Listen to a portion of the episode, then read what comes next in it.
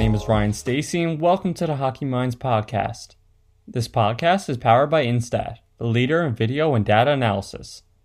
Instat Hockey supports all levels of our game worldwide with video breakdowns and/or scouting services. For more information, visit Instat on the web at instatsport.com or on Twitter at InstatHockey. Today I'm joined by Brandon Curry, Assistant General Manager of the Niagara Ice Dogs.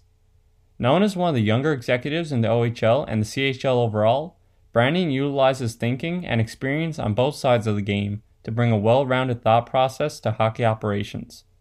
Having worked in multiple sports, the opportunity to learn is definitely present for listeners, and I'm happy to share Brandon's story with everyone today. With that, here is Brandon Curry, the Assistant General Manager of the Niagara Ice Dogs.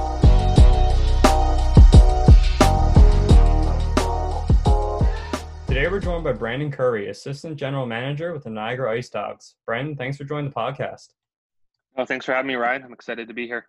And I'm ex- excited as well. And we've spoken. Uh, it's probably been a little while here now, but um, you know, through our Brock days and, and being around the rinks, we've had some conversations. But it's nice to have a familiar face on and learn more about your story. So, how about you just tell the listeners a little bit about yourself, including where you're from, and then touch on your involvement in youth sports growing up? Yeah, so I was born and raised up in Collingwood, which is about, for most people, they may know Blue Mountain a little bit better, but it's a little bit northern Ontario. And when I was 18, I went down to Brock for sport management. So growing up, my passion was always sports. I remember back in elementary school, we had to do projects for future careers and what we wanted to do in dream jobs. And for me, it was always sport related. So for me growing up, I always wanted to work in sports and some involvement. You know, I played a lot of sports growing up. I was a big soccer player. I played that year round up until I was about 16 or 17 before a couple concussions held me back and I had to stop playing sport at that point. But yeah, growing up, sport was a big part of my life in a lot of ways in terms of being a big fan and trying to watch as much as I can and playing as much as I can as well. Yeah, no, it's always interesting to hear those uh, you know different sports growing up, and it's unfortunate about the injury, but uh, it's always good to hear that sports was a prominent part of your life and you're able to enjoy it, um, you know, throughout your youth. So before we move into your career off the field, I just touch briefly on your time as a player and then speak to the hockey culture in your area there in, in Collingwood and a little bit north, as you said.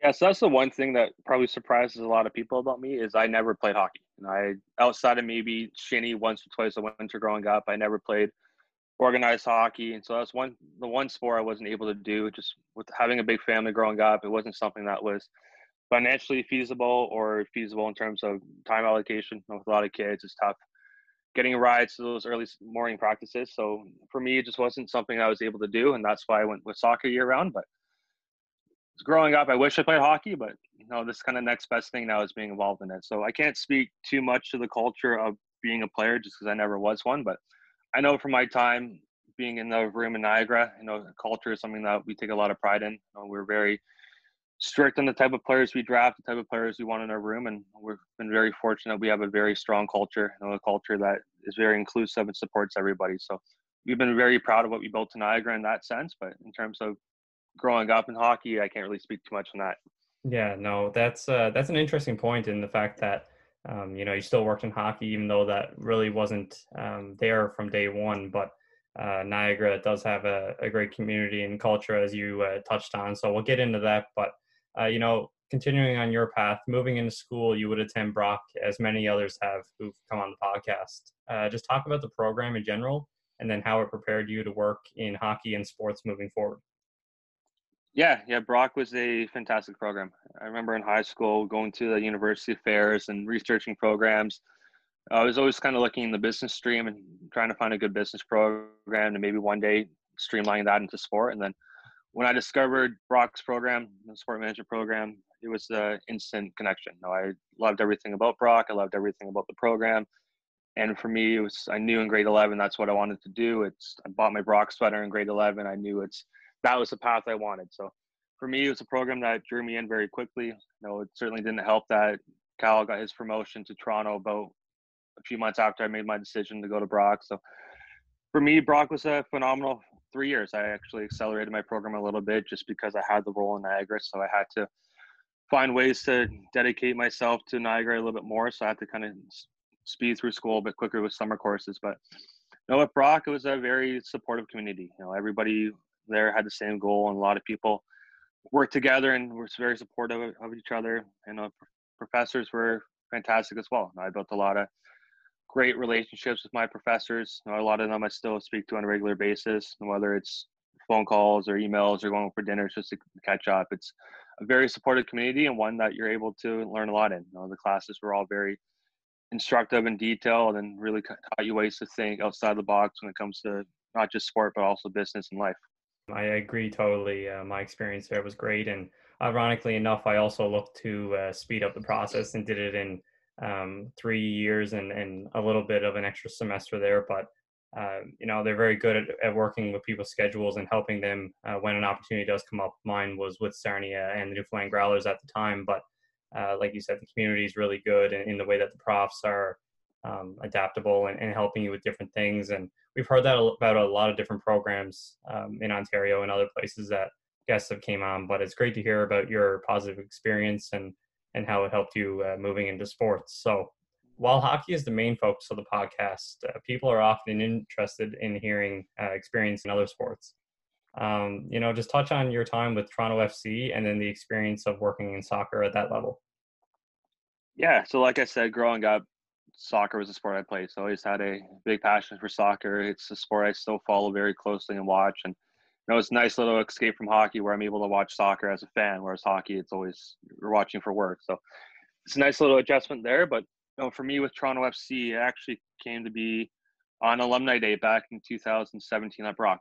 Uh, Chris Schufelt, who at the time was Toronto FC's director of business operations, was one of our guest speakers. And after the class, I was fortunate to be able to sit down and have a coffee with him and speak to him for about 10 minutes. And you know, it was a very good conversation. We saw eye to eye on a lot of things, and it was a fun chat. And at the end of it, I asked him there's, if there's any way to get involved. I was just looking to kind of expand my horizons, get some new experience. At the time, I was second year university, so it's still very fresh into my university career.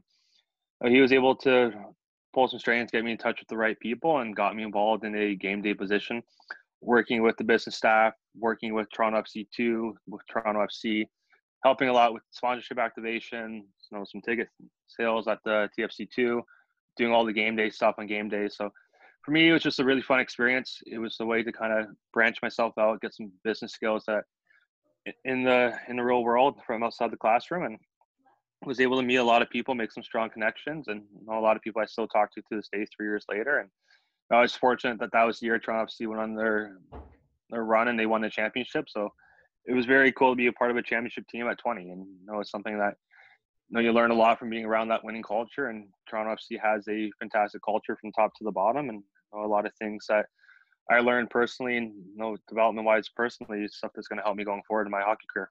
Yeah, and anytime you can be in that winning culture, they always say winning breeds um, you know, winning breeds winners, and, and and to be in that environment, um, such high class, and and learn things on the business side. Uh, you know, like you said, uh, it's outside the classroom. It's a different perspective, and you can take that with you um, in other sports or just in the business world in general. But for you, that happened to be in hockey as well. So when you broke into the OHL, you initially started on the business side with Niagara.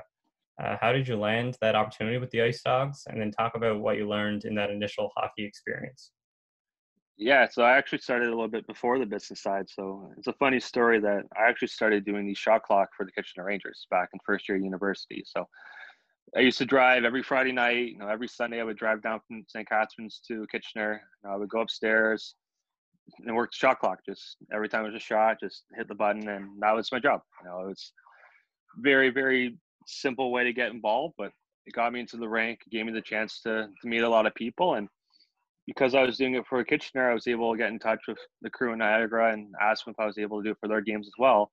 Because I was doing it already in one team, the games didn't overlap, and I was living in Niagara anyway. So I was fortunate that Wayne Jude Briggs, the crew chief in Niagara, was able to bring me on and gave me that experience as a off ice official, just doing the shot clock. And uh, when people say you just got to get your foot in the door and try to find any opportunity, uh, that's what you got to do. And I was fortunate that even something so small as just running the shot clock got me the chance to get into the rank, to meet a lot of people. I was very fortunate to be able to meet Nino Barikis and Nick Williams, who were both Brock grads who were working for the Ice Dogs at the time. and build relationships with, with relationships with them. And then a few months later, when they were looking for their summer interns, you know, Nino encouraged me to apply. Nick encouraged me to apply, and he helped me with my application. And I interviewed with Matt Johnson, who was the director of business operations at the time for Niagara, and he brought me as a summer intern after, my first year at Brock. So, so it's unique in that sense that it wasn't a cold application. It was kind of just getting some experience in the rank, and then that summer, just worked in the office full time as an intern. Went to golf tournaments, did all the community relations.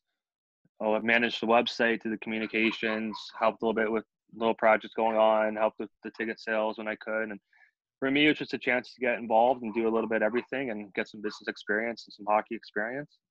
I was fortunate to be able to get that role so young and was able to learn a lot from the people in Niagara. You know, it's a very strong culture in Niagara, like I alluded to earlier, you know, in all facets, including the business side. And and that was the summer that Dave Bell had taken over as head coach and Joey had taken over as the GM. And because they were new to their roles and they had a lot going on late in the summer and I was on the other side, I found ways to find ways to kind of get to their side every day and be in their office and ask them what I could help them with and you know find little projects to do and every little thing they asked me to do i would get it done right away and you know, they'd be surprised how quickly things got done and you know as they started trusting me a little bit more and more you know started adding a little bit more to my plate and by late august i ended up running all the logistics behind training camp for them you know, all the, the registration and all the ins and outs that go into the training camp from the food to the scorekeeping to rooms for officials and so on i kind of handled all behind the scenes so they could really focus on the first training camp they were in charge of.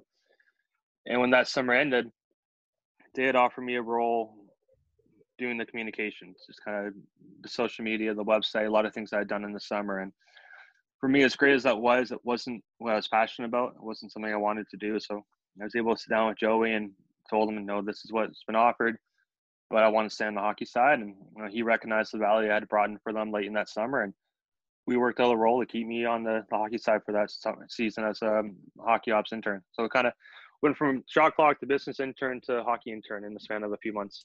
Yeah, a, really uh, you know a quick turnaround there, but um, a number of takeaways. The first being uh, you took every opportunity to get involved, and uh, shot clock is one of those ways that a lot of people um, would maybe stay away from or, or, don't think it's glamorous enough. But like you said, you got in there, you made those connections, and uh, just having that that in and, and reason for being there every night to have those conversations uh, it can lead to things and the business opportunities and then um, as you said going into training camp and doing logistics and things like that and uh, there's a lot of great people you can learn from there. I was fortunate enough to do some game day with niagara and, and nick williams and and matt and nino and all those people there uh, are great at their job. And um, you know it's a great environment for someone like yourself just coming in to uh, to hockey to kind of learn there. But uh, you said that you kind of moved into a hockey operations role there with Joey uh, after uh, some experience. Just talk about the the learning curve in that transition, and then um, the process of switching over until you ultimately got into uh, some more analytic work.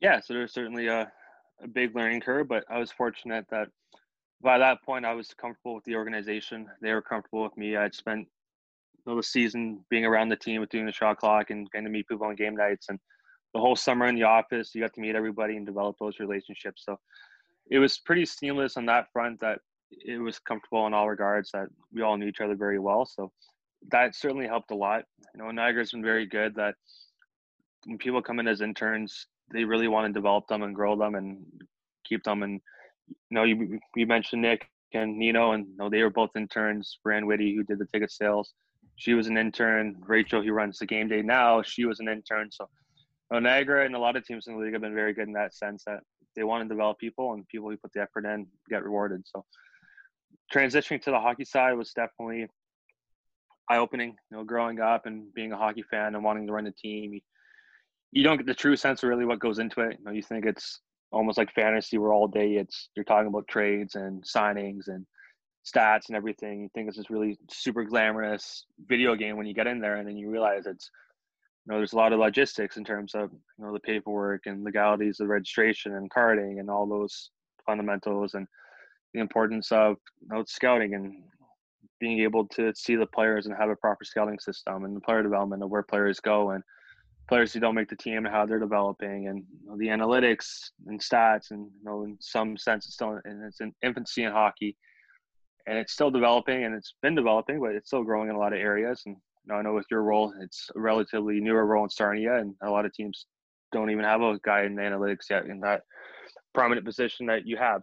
So it's still something that's growing. So transition yeah. was definitely very unique where it was a new coach a new GM they both wanted to bring in their own philosophies and the way they want to do things. So I was able to become a guy that Joey was able to rely on a lot with some ideas and take a lot of work off his plate. And uh, one of my favorite executives I look up to is Theo Epstein, and one of his big quotes is, "You know, if you're able to find the 20% of your boss's job that he doesn't want to do and be able to do it and bring that value, you're gonna be a lot more important within the organization." And that's a bit more of a paraphrase than the exact quote, but you know, that's what I was able to do. I was able to find the things that Joey didn't necessarily have the time for, or things that were more at the bottom of his list that wasn't as priority, but so important to do and get it done for him. And you know, I brought that value a lot on the administration side, and I started scouting a little bit more and going to games. And I was fortunate that Mike Bukater, who scout, scouts Kitchener still, the year prior, kind of took me under his wing and took me to a lot of games and taught me how to write reports. So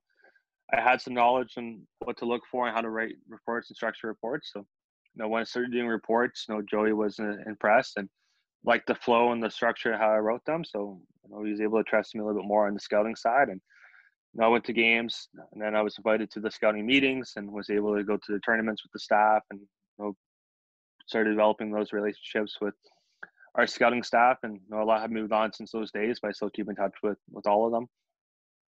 And then analytical wise, you know, I've always been a, a numbers guy, and it wasn't something we had formally had in our in our team, but you know, watching games, I would you know, track shots and face-offs, and I had a little bit of experience from the year prior, just doing at a game pace. So was able to do it during our games, and would type up the stats afterwards and email it to Billy and to Dave Bell and to Chris Farr at the time, and gave them a little bit of value in that sense that they didn't have. So know, for me, my big thing in the hockey side was trying to learn as much as I could and trying to bring as much value as I could. I think those are two big things to, to focus on for anybody trying to get involved is you, know, you want to be able to to learn. You know, it's big piece of advice I got a lot of times when I was younger and something I was guilty of, but had to learn was, you know, it's two years, one mouth, and you want to be eager and you want to be able to contribute and talk a lot, but you also have to recognize have to earn your voice, and you know it's important to to listen and learn as much as you can when you're younger and you're starting out, and then to bring value. You know, find ways that you can make people's lives easier, find ways to maximize value, and to increase efficiency, and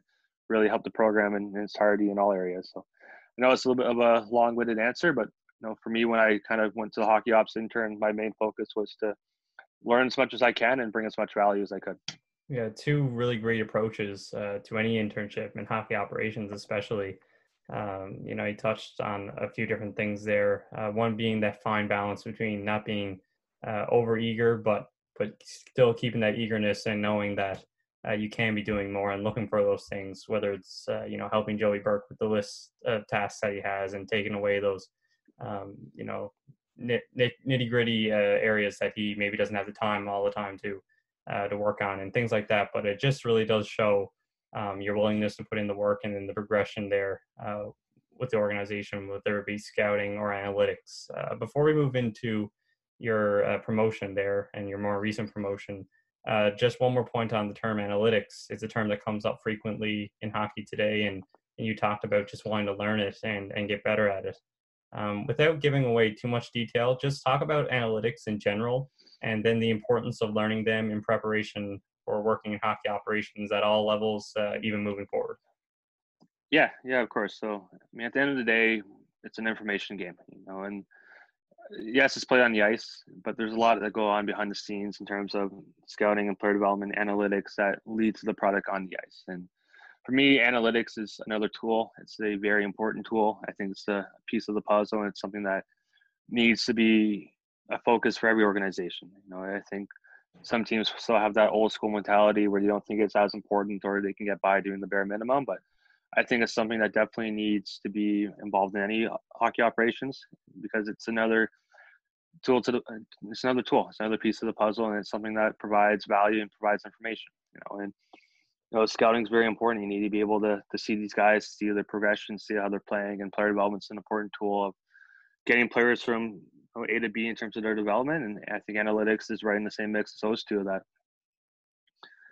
it's another tool, and I know I keep calling it a tool, but that's what it is. It's another piece of the puzzle that lets you create a bigger picture and create a create a book on a player that gives you the information to help you with decision making, whether it's drafting, whether it's trading, whether it's your lineup. It just provides another piece of information to everybody involved. So no, I think it's uh, extremely important. I think it's right on the same level as scouting and player development nowadays.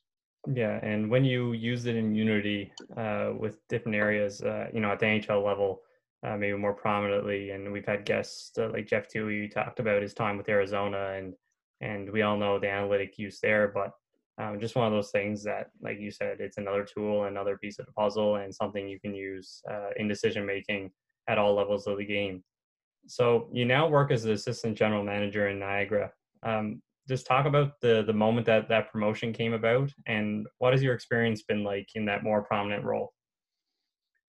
Yeah, so going back to the hockey internship, you know, I was second year at the time, and I was in the office nearly every day. I was in there as much as I could. I was scouting as much as I could, and you know, as that season ended, you know, Joey really relied on me a lot as his right hand man, helping him with a lot of projects. Billy was intrigued by the analytics, and you know, that summer Billy took over as head coach when Dave Bell moved on to Ontario in the AHL, and I had conversations with Billy. I had conversations with Joey, and Joey offered me a promotion to give me more involvement in the hockey ops. Billy wanted to bring me in as director of analytics, so it was funny in the sense that they both offered me promotions without knowing they had both offered me promotions. So we are able to all meet together and kind of merge into one larger role and you know, give me director of analytics, running the midget draft, being involved in the scouting, still being involved day to day in the administration. So it's a very large role that kind of encompassed everything in my third year university. You know, my first year as director of analytics with Niagara.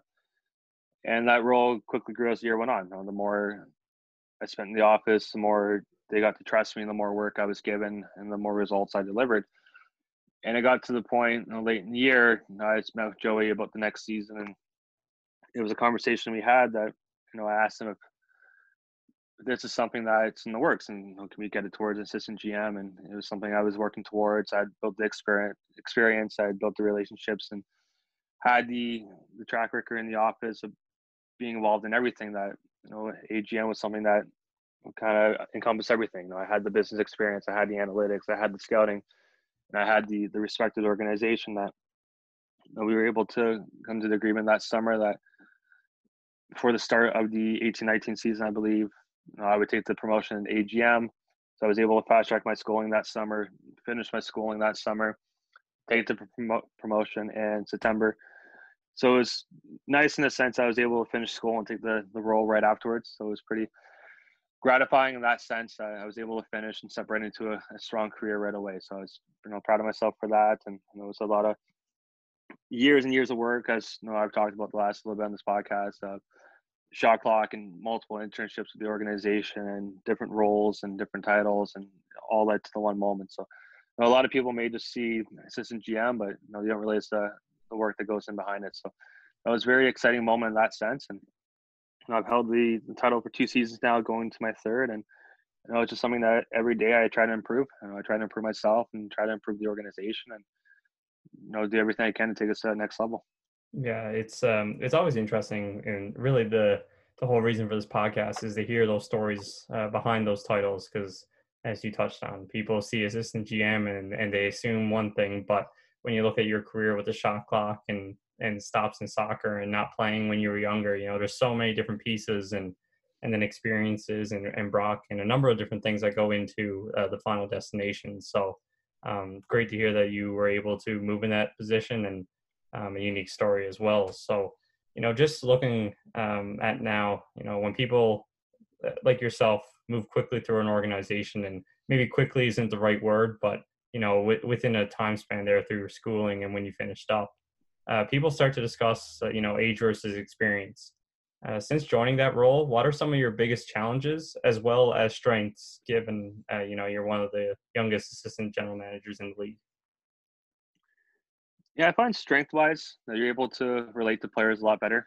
I mean, you know, there was times where I was only one or two years away from players. You know, early on, I was younger than some players, so in that sense, it I was able to relate to players well. I was able to have conversations with them that maybe they weren't as comfortable having with older people. You know, whether it was stuff going on in their lives, stuff that they were struggling with, if they were in doing school classes, I was able to help them with their schooling. So, you know, a big advantage early on for sure was being able to relate to players and having that relationship that a lot of AGMs or GMs or even coaches may not have. So I was able to, you know, bring value in that sense that, you know, if there's a player struggling for a reason on the ice and coaches weren't sure why because he was healthy and things were going well off the off the ice, but then you find out there's something going on at home or with school or whatnot.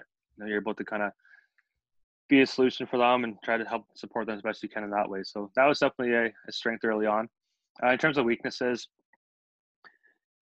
a lot of it you don't have the reputation to fall back on. You know, you don't have the the playing career, the connections that you meet from playing, or any of that that you can kind of go off. And you really have to earn your respect. And I think the best way to earn your respect is through the way you treat people. You know, and Uh, if you're able to treat people the right way and build strong relationships and be somebody that people like talking to and can trust, then you going to earn that respect and make a name for yourself. But that was something that early on, you know, a lot of people, you know, even when I was early on AGM, you know, wouldn't give me the conversations, wouldn't really want to talk to me, or you know, they would brush me off until they found out what my title was, and then they would give respect. So you know, they respect the title, but not you so much. So the first couple of years, you know, you definitely had to to earn your respect, and I like to think that I've done that in a lot of cases with a lot of people. But definitely an early challenge was was that. Yeah, it's good to hear those uh, different perspectives there, and um, I've kind of asked this question in in varying ways uh, with other guests, and and maybe challenges isn't the proper word to use there, but it's just one of those things, uh, obstacles that people overcome. And um, being young, a lot of people will just uh, wondering about your process. And like you said, you don't have the connections or the playing career to kind of fall back on for guidance at sometimes. But um, at the same time, where you are young, as you said, you can relate to the players and and maybe have that new age thinking that help solve some of the problems that otherwise uh, might not be corrected. So there's a number of different takeaways there, and it just kind of goes to show that um, age really isn't the key factor. It's it's really the work ethic and uh, the experience that you bring to the table. Age isn't so, yeah. so, as big of a deal. It's the way you treat people and the work that ethic you put in, the results you get. Yeah, I think that's a, a great point and, and something that people should uh, you know look to utilize moving forward. So, just uh, keeping on the topic of youth uh, for one more question, we are seeing a lot more younger hockey minds in the game at all levels. Uh, Kyle Dubas, you know, being the one that me and you would probably hear a lot about uh, through the Brock program, but at all levels um, at, with yourself, and we're seeing it at, at other uh, junior leagues and and AHL in Europe and things like that. Uh, just talk about your thoughts on that topic and why you do you think this trend, um, you know, is only recently developing. I think you touched on it in your question. Uh, you, you, mentioned the, the new age of thinking, and I think that's uh, the angle a lot of teams are taking now, especially with analytics and trying to be a lot more forward thinking. Is know, they want people with education, they want younger people that bring different perspective, and you know, people like you know, Dubas, you mentioned John Chayka. You know, these players are executives have led the way to give more comfort to to teams and owners that you know, they're able to gamble on younger guys and younger guys are able to to show. And uh, when I say guys, I mean you know, girls as well. I mean, there's a lot of value that girls able to bring, and I think that's going to be the new wave. Is yes, there's a lot of young people, but I think a lot of females are showing that they're just as capable, if not more capable, than a lot of guys in a lot of ways that they're going to be able to contribute very strongly to a lot of organizations. But I like, like you said, it's the, the new age of thinking. You know, is getting away from the the status quo and the norm and the quote unquote old boys club that you know younger people bring unique perspective whether it's through their education through their life or through the way they think that they're able to bring different value to an organization and you know that's what organizations need to win they need to be able to maximize value maximize thinking and maximize problem solving. And you know, young people are showing they're able to do that they're able to do it well efficiently and consistently. Yeah uh, uh very well said. And and the fact that uh, you're looking to have value at all levels and and you don't want to lose any value because of a perception on you know an age gender or even diversity is a topic that we see more and more now. But um, it just goes to show that once again, tying it all back, that uh, you got to look at the work ethic, you got to look at the mindset, and and maybe not what uh, you see as someone walks through the door and why you uh, initially perceive of that person for whatever reason. So, um, a great topic, and uh, for me and you who are maybe a little bit younger in the game here in the OHL compared to some of the counterparts, it's uh, an interesting topic to bring up on the podcast, and I'll be interested to hear uh, people's follow up thoughts from that. So. Um, another question that I like to ask a lot of people, and I generally ask this to people who are maybe uh, earlier in their careers than others, but you know, looking 10, 15 years down the road, I know it's maybe impossible at the moment, uh, just with everything that's going on, but um, you know, trying to envision yourself in, in that amount of time. Uh, where do you ultimately hope to be, and um, what's some reasoning behind that? Yeah, so like I said, growing up, sports always been the only goal. I mean, I can't picture myself in any other industry doing any other job. So for me, I want to be able in 10, 15 years still be in sport. You know, it's still be in hockey, and you know, the landscape's definitely tough nowadays. The next couple years may be a lot tougher with everything going on in the world. But you know, for me, I want to stay in sport, and you know, the ultimate goal is to, to be in the NHL, and I think that's the the common goal for everybody. It's definitely the goal I've been chasing. But for me, I I'm also a winner. I know I want to win, and right now being Yo, the the goal is to win the Mem Cup and to win the OHL, and know, as much as I want to be in the NHL and have those fancy jackets one day, for me the goal is to win. You know, I want to be able to, to bring Niagara to those new heights and win the championship and go from there. So, yeah, the easy and obvious answer is I want to be in the NHL, and you I'm sure that's a, a, goal for you as well. But you I definitely want to to win, and you know, I also want to continue to develop as an executive and as a person, and you know, continue to to grow and build my strengths and continue to to be a person that people can rely on and can trust and you know, have those strong relationships whether it's with people in the league or in other leagues and you know, continue to, to help people learn to grow. But you know for me it's just continuing to grow as a person to try to win as much as i can and ultimately try to end up in the nhl yeah i, I always enjoy the honesty in the in the answers i get to that question because like as you touched on as you mentioned there um, a lot of people do want to make it to the nhl and uh, general manager tends to be the the more common goal for for people on the hockey ops side. But oh, I um, know. I remember the first day at Brock, we were asked everybody write down your dream job on a piece of paper, and then a class of about 250 kids. I think we had about 200 write down NHL general manager. Yeah. So it's definitely the the very common goal for everybody. Yeah, and you start looking around and sizing up the competition to see who uh, who you're going to have to fight with for those, you know, 30, 31, 32 jobs. But um, you're not fighting against people around. You're trying to yeah. get better every day and fight against your past self. And you know, you want to support the people around you and try to make yourself better. Yeah, I think that's another great point. And I always joked with my roommates and stuff that we were, you know, quote unquote fighting for fighting for jobs. But um, you know, it really is a community. And I found my time at Brock, especially, uh, you meet so many amazing people and um, they've gone on to positions in hockey and at the same level as I am. So, uh, you know, like like us, we're not the same year, but again, kind of went through the same program and, and had those interactions. But um, you know, it's always interesting to hear the the future outlook for people. And uh, when you get a group like that that's committed, it it only helps the industry as a whole. And uh, you hope to be working with uh, you know your classmates and the people that uh, came along the journey with you uh, at the final destination, which for many of us is the NHL level. So an interesting yeah. uh, perspective there. Um, looking at the concept of learning, um, you know, through school or maybe just through your own personal interests, uh, what are some of your go-to books, articles, podcasts, etc., that you look to for reference and new ideas, whether it's in hockey or just life in general?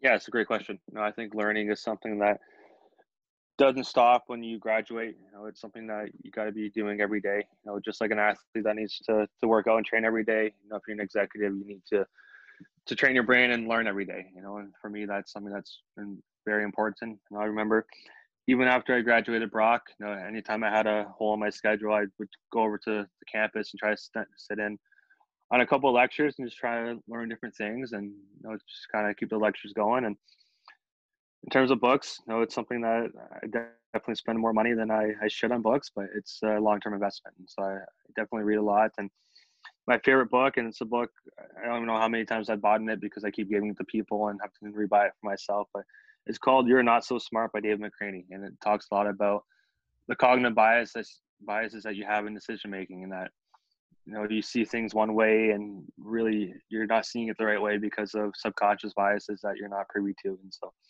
That book's definitely been a fun read. It's definitely an eye-opening read. It talks a lot about things like confirmation bias where subconsciously subconsciously you look for information that supports your claim. You know i think in scouting that's something that a lot of people fall prey to is that when you like a player and you really like a player and you're pushing for a player you, know, you tend to look at the information that supports what you're saying and that you try to push him as high as you can and sometimes you ignore or give less weight to the information that suggests he's not as good as a player as you may think. So i think uh, one example no confirmation bias no just sunk cost fallacy where if you think too or if you spend too much time on a player you know or anything in life you know it's tougher to to quit because you know you put so much time investment into it whether it's you know, a job or a relationship or anything but i still find it relates to scouting in the sense that you can have a first round pick that you spent so much time on developing and keep jamming him in the lineup and it's not working, it's not working, but it's the sunk cost that you try to make it work. So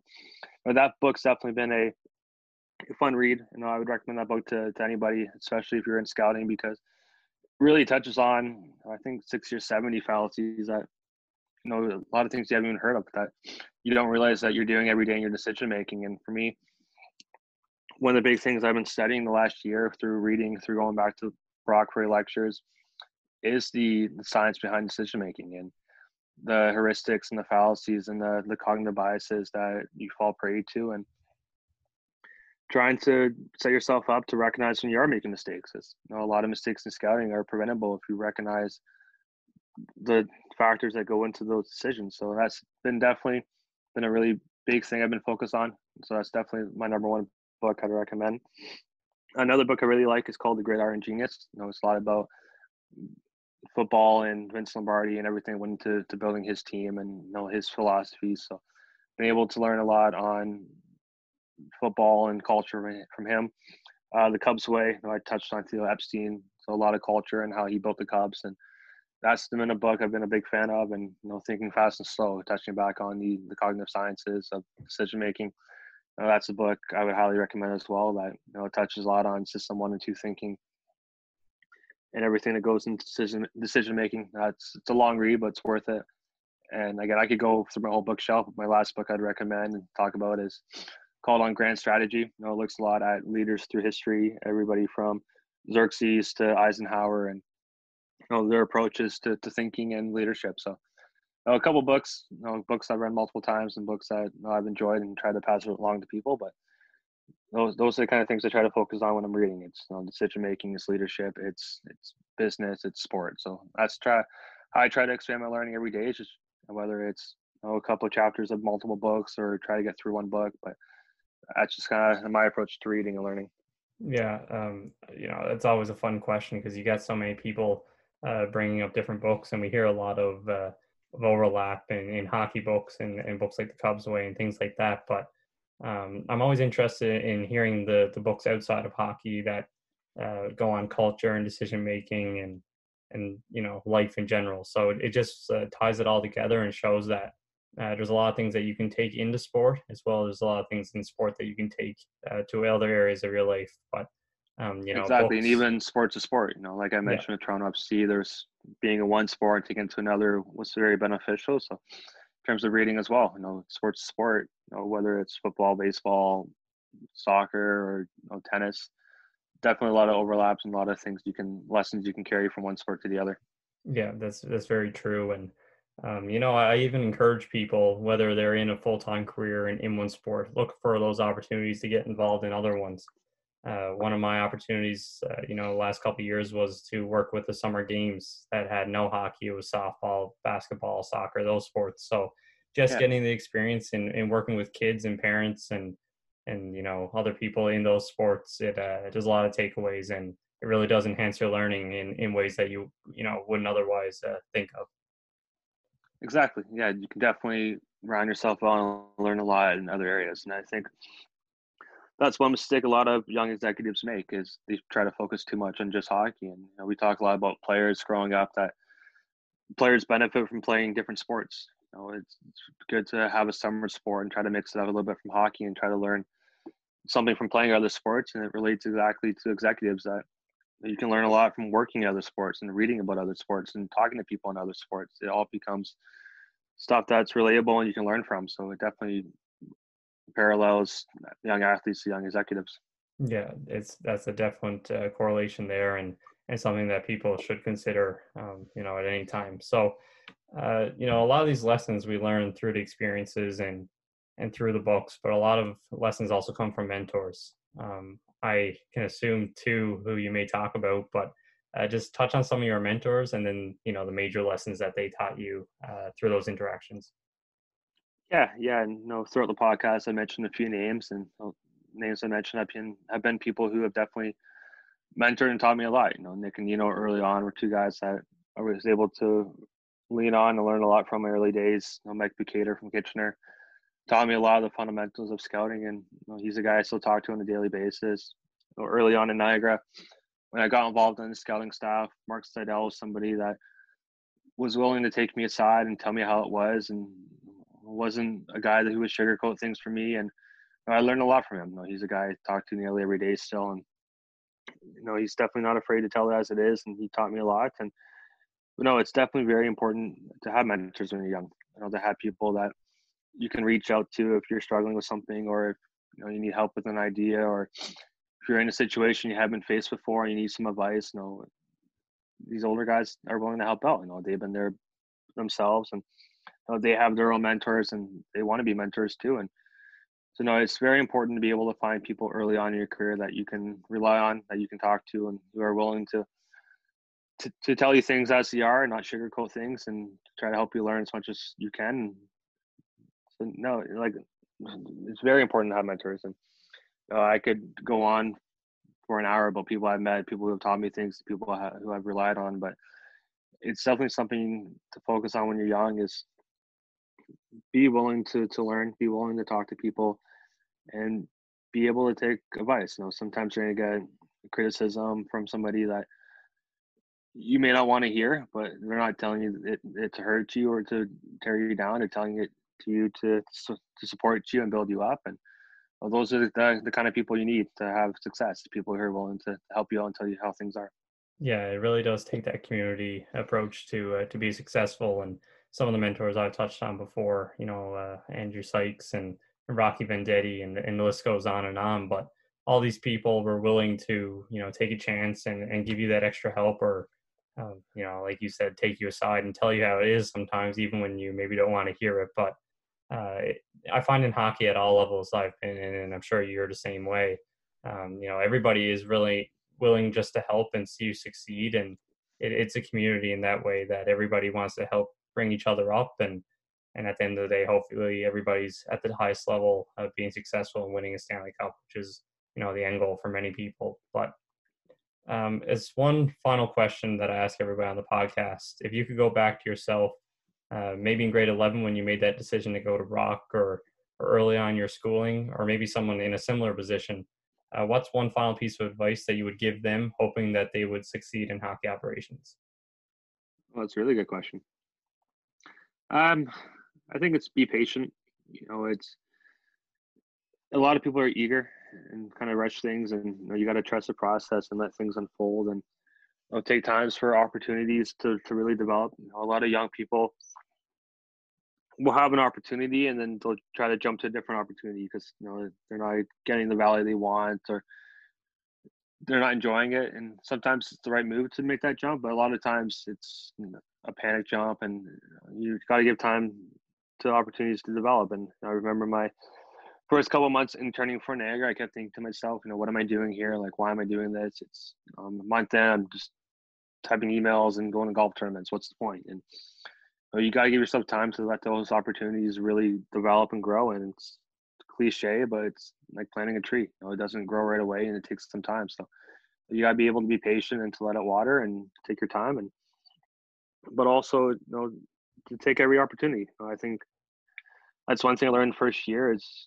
you got to take advantage of every opportunity. You know, you got to knock down every door. And when I was in grade 12 in high school and I was getting ready to go to Brock. I remember driving to every OHL rink close to St. Catharines and trying to talk to anybody, just know, is there any opportunity for next year? And that's how I got shot clock in Kitchener was by meeting their staff in April and just saying, hey, I'm going to Brock. Is there anything for next year? And when the opportunity came up, they called me in September and knew I had interest because of the conversation from five months prior. So, you know, the advice that we give to my grade 11 self and anybody young is take advantage of every opportunity and be patient enough to let it develop into something. You know, don't try to rush out or rush through it and know, enjoy the opportunities you're in and take advantage of the people you can meet, the relationships you can build, and you know, things will grow a lot stronger than you think if you just give it the time.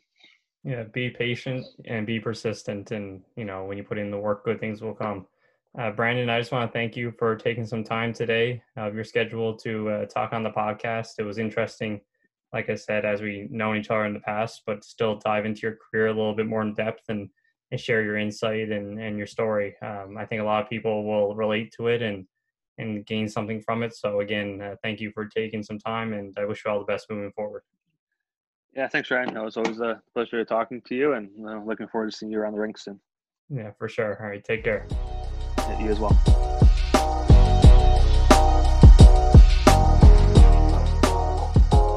I'd like to thank Brandon for accepting my invitation to come on the podcast and for breaking down his career to date.